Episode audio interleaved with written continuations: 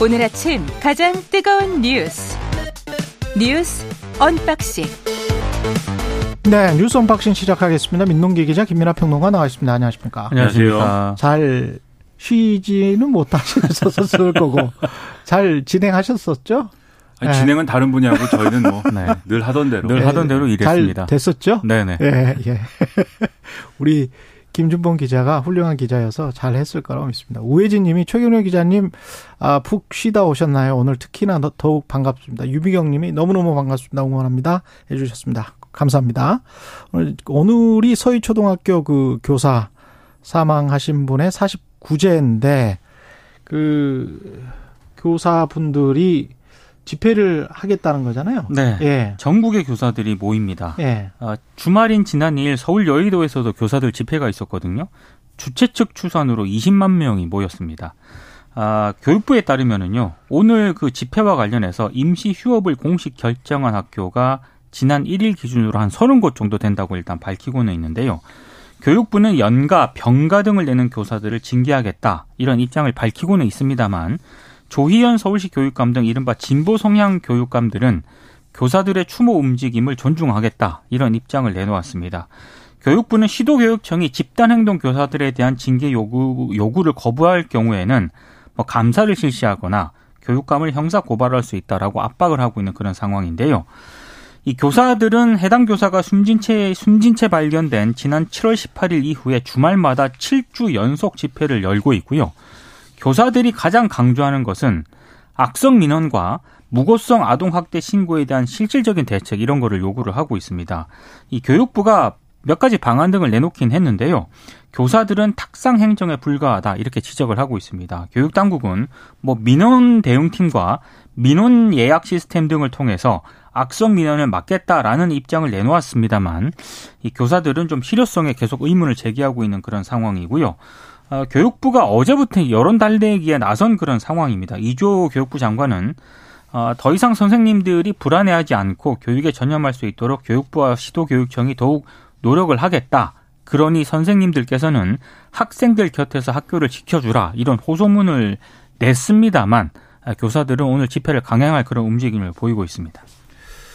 그러니까 이제 2일날 집회에 이제 주최 측 추산이 20만 명이다 이렇게 이제 말씀하셨는데 더 모인 것 같아요. 보통은 주최 측은 우린 이렇게 많이 모였다라고 얘기를 하고 그다음에 이제 경찰 측은 뭐 아니다 그렇지 않다 뭐 이렇게 얘기를 해서 추산한 숫자에 차이가 있고 뭐 이런데 실제로 모인 사람들이 20만 명이 더 될 거다라고 하는 이제 분석이나 이런 것들이 있고 그런 걸 보면은 지금 이 현장의 교사들의 이제 어떤 뭐랄까요 온도나 이런 것들은 거의 이제 끓는 점에 도달한 것이고 막 분출하고 있는 것이거든요. 그렇죠. 근데 그렇게 만든 동인이 뭐냐에 대해서 정부가 이제 면밀하게 분석을 해보는 게 필요할 것 같습니다. 지- 지금 이 시점에 도달한 상황에서도 지금 두 분, 세 분 막 이렇게 추가적인 어떤 그 스스로 좀 극단적인 선택을 하는 이러한 교사들이 지금 또 나와서 보도가 되고 이런 상황이지 않습니까? 그렇죠. 현장에 계속 이렇게 어려움 때문에 고통을 받고 있는데도 불구하고 지금 정부가 대안이라고 내놓는 것들은 성에 차지 않는다. 이게 교사들의 목소리거든요. 예를 들면은 지금 뭐 민원 대응팀, 뭐 민원 예약 시스템 이런 것들을 얘기를 하고 있지만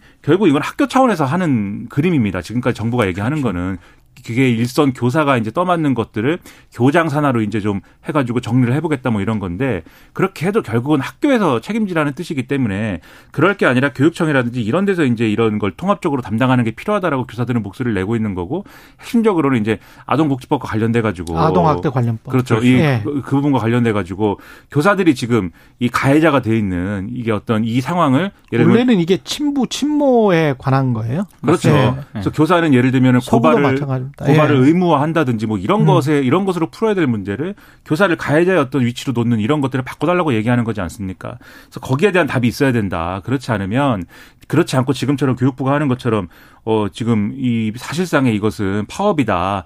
어, 파업은 용납할 수 없다. 이런 태도로 나오는 거는 이런 이제 완전히 끓는 점에 도달해 버린 교사들의 불만을 잠재울 수 없고 나아가서는 우리나라 공교육의 어떤 발전에도 그렇죠. 도움이 안 되는 상황밖에 안 된다. 이렇게 말씀드리겠습니다. 그리고 사회적으로 문화적으로 보면은 학부모들도 좀 돌이켜 봐야 될 게 있습니다. 맞습니다. 예, 교사들을 어떤 그냥 단순한 서비스 제공자로 생각해서 뭐 을로 취급해 왔던 게 아닌지 네. 예, 그런 것들을 좀 생각을 해봐야 될 것 같고요. 홍범도 어, 장군 관련해서 총리와 국방부가 이견이 있습니다. 그러니까 약간 정부가 오락가락하는 그런 모습을 보이고 있는데요. 한덕수 국무총리가 지난달 31일 국회 예결위 전체 회의에서 홍범도함 한명 변경과 관련해서요. 수정을 검토해야 한다고 생각한다. 이렇게 공식적으로 얘기를 했거든요. 예. 근데 지금 그 총리가 발언한 이후에 국방부 관계자가 해군에서 한 명을 바꾸거나 하는 검토는 없는 것으로 알고 있다. 이렇게 답을 합니다. 홍범도함. 네. 예. 그러니까 홍범도함 같은 경우에는 해군의 1,800톤급 잠수함인데요. 총리는 좀 이름을 바꾸는 거를 검토하고 있다라고 얘기를 했고 국방부 쪽에서는 우린 그런 검토는 없다 이렇게 얘기를 하고 있는 그런 상황입니다. 근데 배 이름을 바꾼 적은 거의 없다며요. 그러니까 실제로요 전 세계적으로 그러니까 지난주 휴가 가셨을 때 예. 언박싱에서도 몇 번 언급을 했었는데 국가가 망한 경우 예. 그리고 이제 독재 통치자가 마음대로 바꾸는 경우 등을 제외하고는 거의 그 한 명을 바꾸는 경우는 없습니다. 그리고 지금 육사 교정 내에 충무관 앞에 있는 독립영웅 5위 흉상 가운데 홍범도 장군 흉상은 육사 밖으로 옮기고 나머지 흉상은 교정 내에 다른 장소로 옮기겠다라고 하는 것도 육사의 결정이거든요. 이것도 좀 비판이 좀 나오고 있는데 애초 다섯 명의 흉상을 외부로 옮기려다가 반발이 거세지니까 결국에는 홍범도 장군의 어떤 공산당 경력을 문제 삼아 철거하기로 한 것 아니냐 이런 비판이 나오고 있고요. 더더군다나 국방부는 더 온선인 게 홍범도 장군 흉상을 육사에서는 철거를 하면서도 정작 국방부 청사 앞 그 흉상이 있습니다. 예. 그것도 그대로 두는 쪽으로 가닥을 잡았다라고 합니다. 결국에는 홍 장군 흉상이 육사에는 부적절하다 이렇게 얘기를 해놓고서는 국방부 청사 앞 흉상은 또 계속 존치하겠다라는 입장인데 이게 무슨 기준이냐 이런 비판이 나오고 있습니다. 국방부가 원래 더 높은 거죠. 그렇습니다. 그 무슨 기준이냐? 예. 국방부 앞에 흉상은 문재인 네. 정권이 세운 게 아닙니다. 네. 아 그래요. 98년도에 그렇죠. 98년도에 그렇죠. 육사 앞에 있는 것만 문재인 정권이 한 것이기 그 때문에 98년도에는 김대중 정부였던 건가요? 그러니까 뭐- 그 뒤에 계속 뭐 정권이 바뀌면서도 예. 그걸 문제 삼은 정권은 없었거든요. 아, 그렇죠. 오래전에 세운 거는 괜찮고 바로 그러니까- 직전에 문재인 정부에서 세운 거는 좀 안 되고 뭐 이제 그런 뜻이라고 말한 적은 없지만 네. 우리가 해석하기에는 그렇게밖에 해석이 안 되지 않습니까? 그러니까 지금 이제 여당이 얘기하는 거는 여기는 육사기 때문에 다르다 이런 거거든요. 그런데 육사 생도들이 예를 들면 그 앞에 지나갈 때 홍범도 장군 상을 보고 그다음에 예를 들면 김자진 장군 뭐 이런 상을 보고 하면서 아 김자진 장군은 어 사실은 공산당이 아니다. 어, 공산당은 아니었지만 부정부주의자 아니었을까? 또는 홍범도 장군상을 보면서 홍범도 장군은 소련 공산당에 입당을 했다든지 뭐 이런 생각을 하겠습니까? 독립운동이라는 것은 어쨌든 여러 성향을 가진 사람들이 이렇게 힘을 합쳐가지고 한국의 독립을 이뤄내는 것이고 우리 육사가 그것의 어떤 뒤를 잇는 그러한 역할을 하는 것이다. 이런 생각을 하지. 오펜하이머가 양자하게 그 세운 어떤 업적이랄지 이런 것, 그 다음에 미국으로부터 받은 무슨 메달 이런 것도 공산 당원이었을 가능성이 있기 때문에 막 박탈하고 그래야 되는 거 아닙니까? 실제에서 미국은 그렇죠. 이제 네. 박탈까지는 아니지만은 네. 그 영화로 요즘에 나와가지고 그렇죠. 많은 분들이 네. 많이 아시는데 음. 그렇게 돼갖고 완전히 오펜하이머는 한동안 공산주의자나 다름없는 것처럼 그게 메카시즘이 불, 그렇죠. 예. 경력에 빨간색 칠해줬다가 네. 최근에 와서야 복구가 된 거 아닙니까 그게 그 복권된 옛날이에요. 거잖아요. 70년 전이에요. 그러니까 거의, 예. 지금 민생도 어렵고 먹고 살기도 힘들고 아우성인데 제가 얼마 전에 후배를 만났는데 애 키우는 얘기 하더라고요. 애가 아팠는데 응급실을 못 갔다. 아. 뭐 어떻게 할 수가 없었다. 그런 얘기하는데 홍범도 장군상 얘기해서 열받는다. 이 얘기를 합디다. 그러니까 아, 이런 걸 가지고 이렇게 얘기를 할 때인가 지금 여러 가지로 유감이고 지난주에 역사적 사실은 많이 말씀드렸으니까 그렇죠. 이 얘기는 적어도 좀 육사 뭐 옮기고 이런 것들에 대해서 역사가 평가 평가할 거라고 보고요. 누구도 이거 긍정적으로 평가하지 못할 거라고 보고 예. 이 얘기를 가지고 더 이상 더 이상이라도 더 막 넓혀 가지고 지금 뭐 잠수함 이름을 바꾼다 네. 뭘 바꾼다 그만했으면 좋겠습니다. 그때 지난주에 제가 안 들어서 육사의 적통이 그래서 뭘로 결정이 났어요? 독립군 아니에요? 독립군이라고 해야 되는 거 아니야? 우리는 어 여하튼 독립군이라 신흥 무관학교고 독립군이다. 네. 이렇게 말해야 되는 입장 아닙니까? 우리가 근데 대한민국이라면 소련 공산당 경력은 예. 뭐 어쨌든 사실이지 않냐. 그러니까 근데- 3.1, 3.1 운동과 임시정부가 우리 헌법 전문에 나와 있는 우리의 법통이잖아요. 그렇죠. 적통이잖아. 네. 거기, 거기가. 그러면 좀 육사의 가장 위는 신흥무관학교 이영 선생이 세운 그 신흥무관학교가 육사의 법통이 돼야 되는 거 아닙니까? 이제 그렇게 얘기를 그거 그거 했는데 아니면 일제 때 일제 그 뭐 관동군이랄지 무슨 뭐 만주군이랄지 박정희 전 대통령도 만주 군관학교 출신 아니에요. 그렇습니다. 예. 뭐 그런 걸로 우리 법통을 세울 수는 없는 거 아닙니까? 그렇죠. 그래서 예. 이제 학술적인 논의로 만약에 간다면 지금 말씀하신 것처럼 육사가 예. 광복군 독립군이 이제 육사의 조상이냐 음. 라는 거에 대해서 지난 정부에서 이제 그 점을 굉장히 강조를 하니까 예. 이번 정부에서는 그게 아니고 우리는 반공이다. 이렇게 가려는 거죠. 사실 이게 학술적으로 본다면. 학술적으로 본다면 그런 이야기죠. 그렇죠. 예. 근데 이제 그렇게 그런 얘기 해서야 되겠느냐. 음. 저는 그런 큰 의심을 갖고 있습니다. 그리고 런던 협약 당사국에 이재명 민주당 대표가 친서를 발송할 계획입니다. 그러니까 일본 후쿠시마 원전 오염수 해양 방류 중단을 촉구하는 그런 내용의 친서를 보내겠다고 밝혔고요. 88개국이나 되죠? 그렇습니다. 그리고 이재명 대표가 어제 이제 국회 본청 앞 단식 천막에서 기자회견을 열면서 오염수를 오염수로 부르지 못하게 장시 개명하는 회개한 언사다라고 강하게 비판을 했습니다. 원래 그 다음 달 2일에 런던 협약 당사국 총회가 열리거든요. 근데 이제 이 친서에는 위반 사실을 의결을 하도록 각국의 협조를 구하는 그런 내용이 담길 것으로 보입니다. 민주당은 오늘 국회에서 오염수 방류에 반대하는 각국 관계자들과 함께 방류 중단을 촉구하는 국제 공동회의도 열 예정인데요. 어, 일부 의원들 같은 경우는 릴레이 동조 단식에 또 참여를 하기로 했고요. 어, 지금 뭐 또 이 상황에서 이재명 대표는 또 검찰하고 어, 출석 일정을 지금 또 조율을 하고 있거든요. 음. 어, 검찰은 오늘 출석을 해라. 방침을 일단 고수를 하고 있고 9월 4일. 그렇습니다. 어, 이재명 대표 측은 11일에서 15일 날 출석을 하겠다. 이런 입장을 지금 고수를 하고 있는데 오늘 동아일보 기사를 보니까요. 만약에 이재명 대표가 오늘 출석을 끝내 거부를 할 경우에 지난달 32일을 포함해서 두 차례 조사 불응으로 간주를 해서 음. 다시 주중 출석 조사를 요청을 하겠다 이런 방침입니다. 근데 이제 만약에 이번 주중에도 조사를 받지 않으면 3회 출석 불응으로 보고 피의자 조사 없이 구속영장을 청구하는 방안을 검토하고 있다. 이게 동아일보 음. 보도 내용입니다. 일단 뭐 지금 핵심적인 어떤 이슈를 후쿠시마 오염수 방류로 잡는 거에 대해서는 뭐 야당 입장에서는 그럴 수 있다고 봅니다. 지금 계속 뭐 여당에서는 이름을 바꾸자 뭐 얘기를 하는데 오염수를 오염 처리수로 바꾸면 뭐 본질이 달라지느냐 그렇지 않지 않습니까? 그리고 오염 처리수 구- 이게 국어가 맞는지도 모르겠어요. 오염된 처리수 같기도 하고 그렇죠. 오염 처리한 물 같기도 하고 음. 그러니까 오염을 처리한 물 여러 가지 해석이 있을 수가 있는 건데 그거는 해외 언론 지금 제가 좀 BBC랄지 로이터랄지 뉴욕타임즈를 쭉 검색을 해봤는데 처리수라고 그렇게만 부르는 언론은 없고요. 그렇죠. 그렇죠. 처리된 방사능물, 처리된 쓰레기물 이렇게 부르고 있습니다.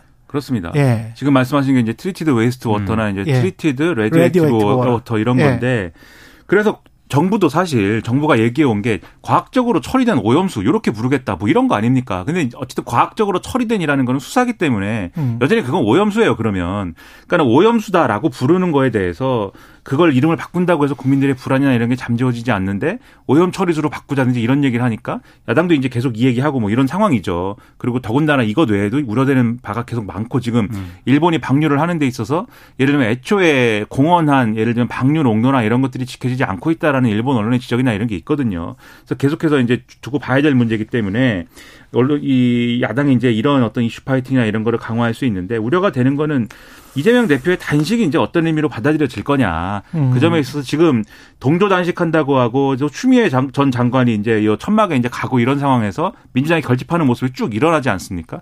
결국은 이렇게 될 것 같아요. 검찰하고 소환 일정 줄다리기 하는데 결국 검찰의 입장은 지금 말씀하신 것처럼 결국은 이제 이재명 대표를 조사하지 않더라도 우리는 구속영장 보낼 수 있다 이거 아닙니까? 그러면은 3회 출석 불응으로 보고 구속영장 보내는 시점은 9월 이제 중순 또는 이제 늦어지면 뭐 하순 뭐 이렇게 될 건데 지금 또 여러 가지를 수사를 하고 있거든요. 뒤에 좀 얘기하겠지만 그런 거 아무튼 맞물려가 그렇게 될 텐데 그때 되면 이재명 대표 건강은 상당히 좀 어려울 것이고 음. 그래서 이걸 가지고 또 대표가 자리에 누워 있는데 체포 동의안을 찬성할 수 있느냐 이렇게 될 것이 상당한 가능성이 있는 것 같습니다. 민주당 내에는 지금 분위기가. 근데 그렇게 되면 애초에 공언했던 사본 리스크나 이런 거 어떻게 되는 거냐라는 쟁점이 또 생기고 그러면 단식 왜 했느냐 이렇게 되는 거거든요. 음. 그런 리스크를 좀 벗어나기 위해서라도 이 단식은 단식대로 하더라도 투쟁 투쟁대로 하더라도 이런 이제 이재명 대표를 둘러싼 이 문제에 대해서는 본인이 어쨌든 명확한 입장을 밝히고 끊고 가는 게 필요하지 않느냐 이런 얘기 나오니까 거기에 대해서도 귀를 기울이는 게 필요하다는 생각입니다. 그리고 김만배 와 관련해서 신앙님 전 노조 위원장을 압수수색을 했는데 책값으로 1억 1억 얼마요? 1억 6,500만 500만 원? 건네졌는데요. 그것과 인터뷰가 연관이 있는 게 있는 것 아니냐? 뭐 이렇게 지금 검찰은 의심하고 있는 겁니까? 검찰은 이제 그걸 의심을 하고 있고요. 아. 그리고 뉴스타파 전문위원이었거든요. 신학님 예. 전 언론노조 위원장이 2021년 9월 김만배 씨와 한 인터뷰 내용이 일단 검찰은 허위라고 판단을 하고 있고 그리고 이 인터뷰를 20대 대선 선거의 4일 전에 뉴스타파를 통해 보도한 대가로 이 김만배 씨로부터 1억 6천5백만 원 금품을 수수했다는 게 검찰의 판단입니다. 예. 여기에 대해서 신학님 전 언론노조 위원장이 이제 기자회견을 가졌는데요. 예. 일단 그 1억 6천5백만 원은 본인이 이제 쓴 책값이다 이렇게 주장을 하고 있고 관련해서 뉴스타파도 입장을 내놓았는데 음. 정리를 하면 이렇습니다. 해당 보도는 뉴스타파 편집회의에서 기사 가치를 검토한 뒤에 나갔다. 그리고 신학님 전 위원장은 보도 여부를 결정해 위치에 있지 않았다. 그리고 녹취 내용과 관련해서는 여러 가지 사실 확인도 거쳤다. 그리고 마지막으로 신학님 전 위원장이 자신의 저작물을 김만배 씨에게 판매했다는 사실은 뉴스타파는 전혀 인지하지 못했다. 이런 입장을 내놓았습니다. 근데 관련해서요. 또 오늘 또 뭐 새로운 검찰발 보도가 하나 또 보도가 예. 됐는데 예. 최근 대장동 개발 사업 관계자로부터 어, 김만배 씨가 아, 첫 100억 정도를 출연해서 신학님 전 위원장을 이사장으로 하는 언론재단을 만들겠다 이런 말을 이 관계자가 검찰에서 진술을 했다는 겁니다. 그건 2021년에 그렇습니다. 것이고. 근데 이제 이 관계자는 어, 실제로 100억이 나간 건 아니고 재단 출범이 실현되지도 않았다. 라고 일단 얘기는 하고 있습니다만 어찌 됐든 이 발언이 오늘 또 몇, 일부 언론을 통해서 보도가 되고 있습니다. 결국은 1억 6,500인가요? 1억 5,600인가요? 1억 6,500만 원. 1억 6,500만 원을 책값으로 받았다. 이거는 되게 비상식적인데 이건 말이 안 되는데 신학님 위원장 전 위원장이 이걸 받은 이유가 뭐냐?